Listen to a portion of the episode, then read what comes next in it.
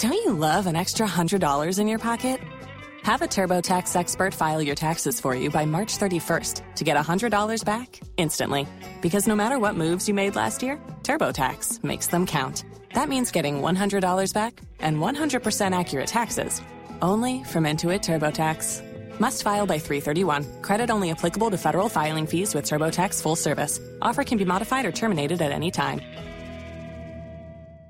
An 8 to the WOKV weather meter from the CBS 47 and Fox 30 Action News Jax First Alert Weather Center. I'm meteorologist Garrett Bedenbaugh. As we get ready for the weekend, we'll see a partly to mostly cloudy sky. A few scattered showers possible before lunchtime, we'll see the storms increase, scattered in nature, though, as we head into the afternoon and evening commute. High temperatures in the upper 80s to near 90 degrees, well, inland mid to upper 80s at the coast.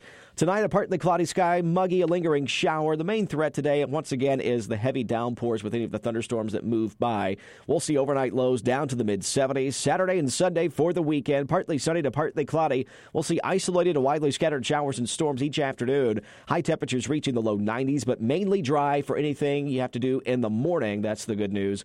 On Mondays, we head back to work, partly sunny and isolated shower storm with the low 90s returning. Low 90s on Tuesday, a partly sunny sky with an isolated shower storm. In the tropics, we are tracking now two areas that we are going to continue to monitor here in the Action News Jax First Alert Weather Center. One out in the far eastern Atlantic, a tropical wave that moved off the west coast of Africa.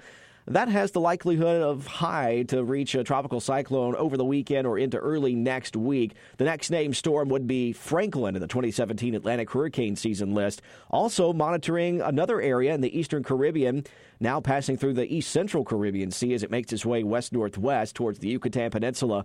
That could develop into a tropical cyclone as well before it reaches the Yucatan and passes over it and back into the Bay of Campeche and the Gulf of Mexico Indications now continue to say that that would stay to the west of us and possibly going into Mexico.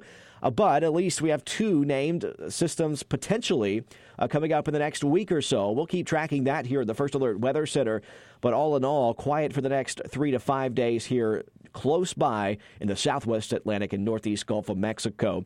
But again, the next named storm will be Franklin in the 2017 Atlantic hurricane season. Hope you have a great weekend. I'll be here keeping you hopefully dry throughout the weekend using First Alert Doppler HD on CBS 47 and Fox 30 Action News Jax.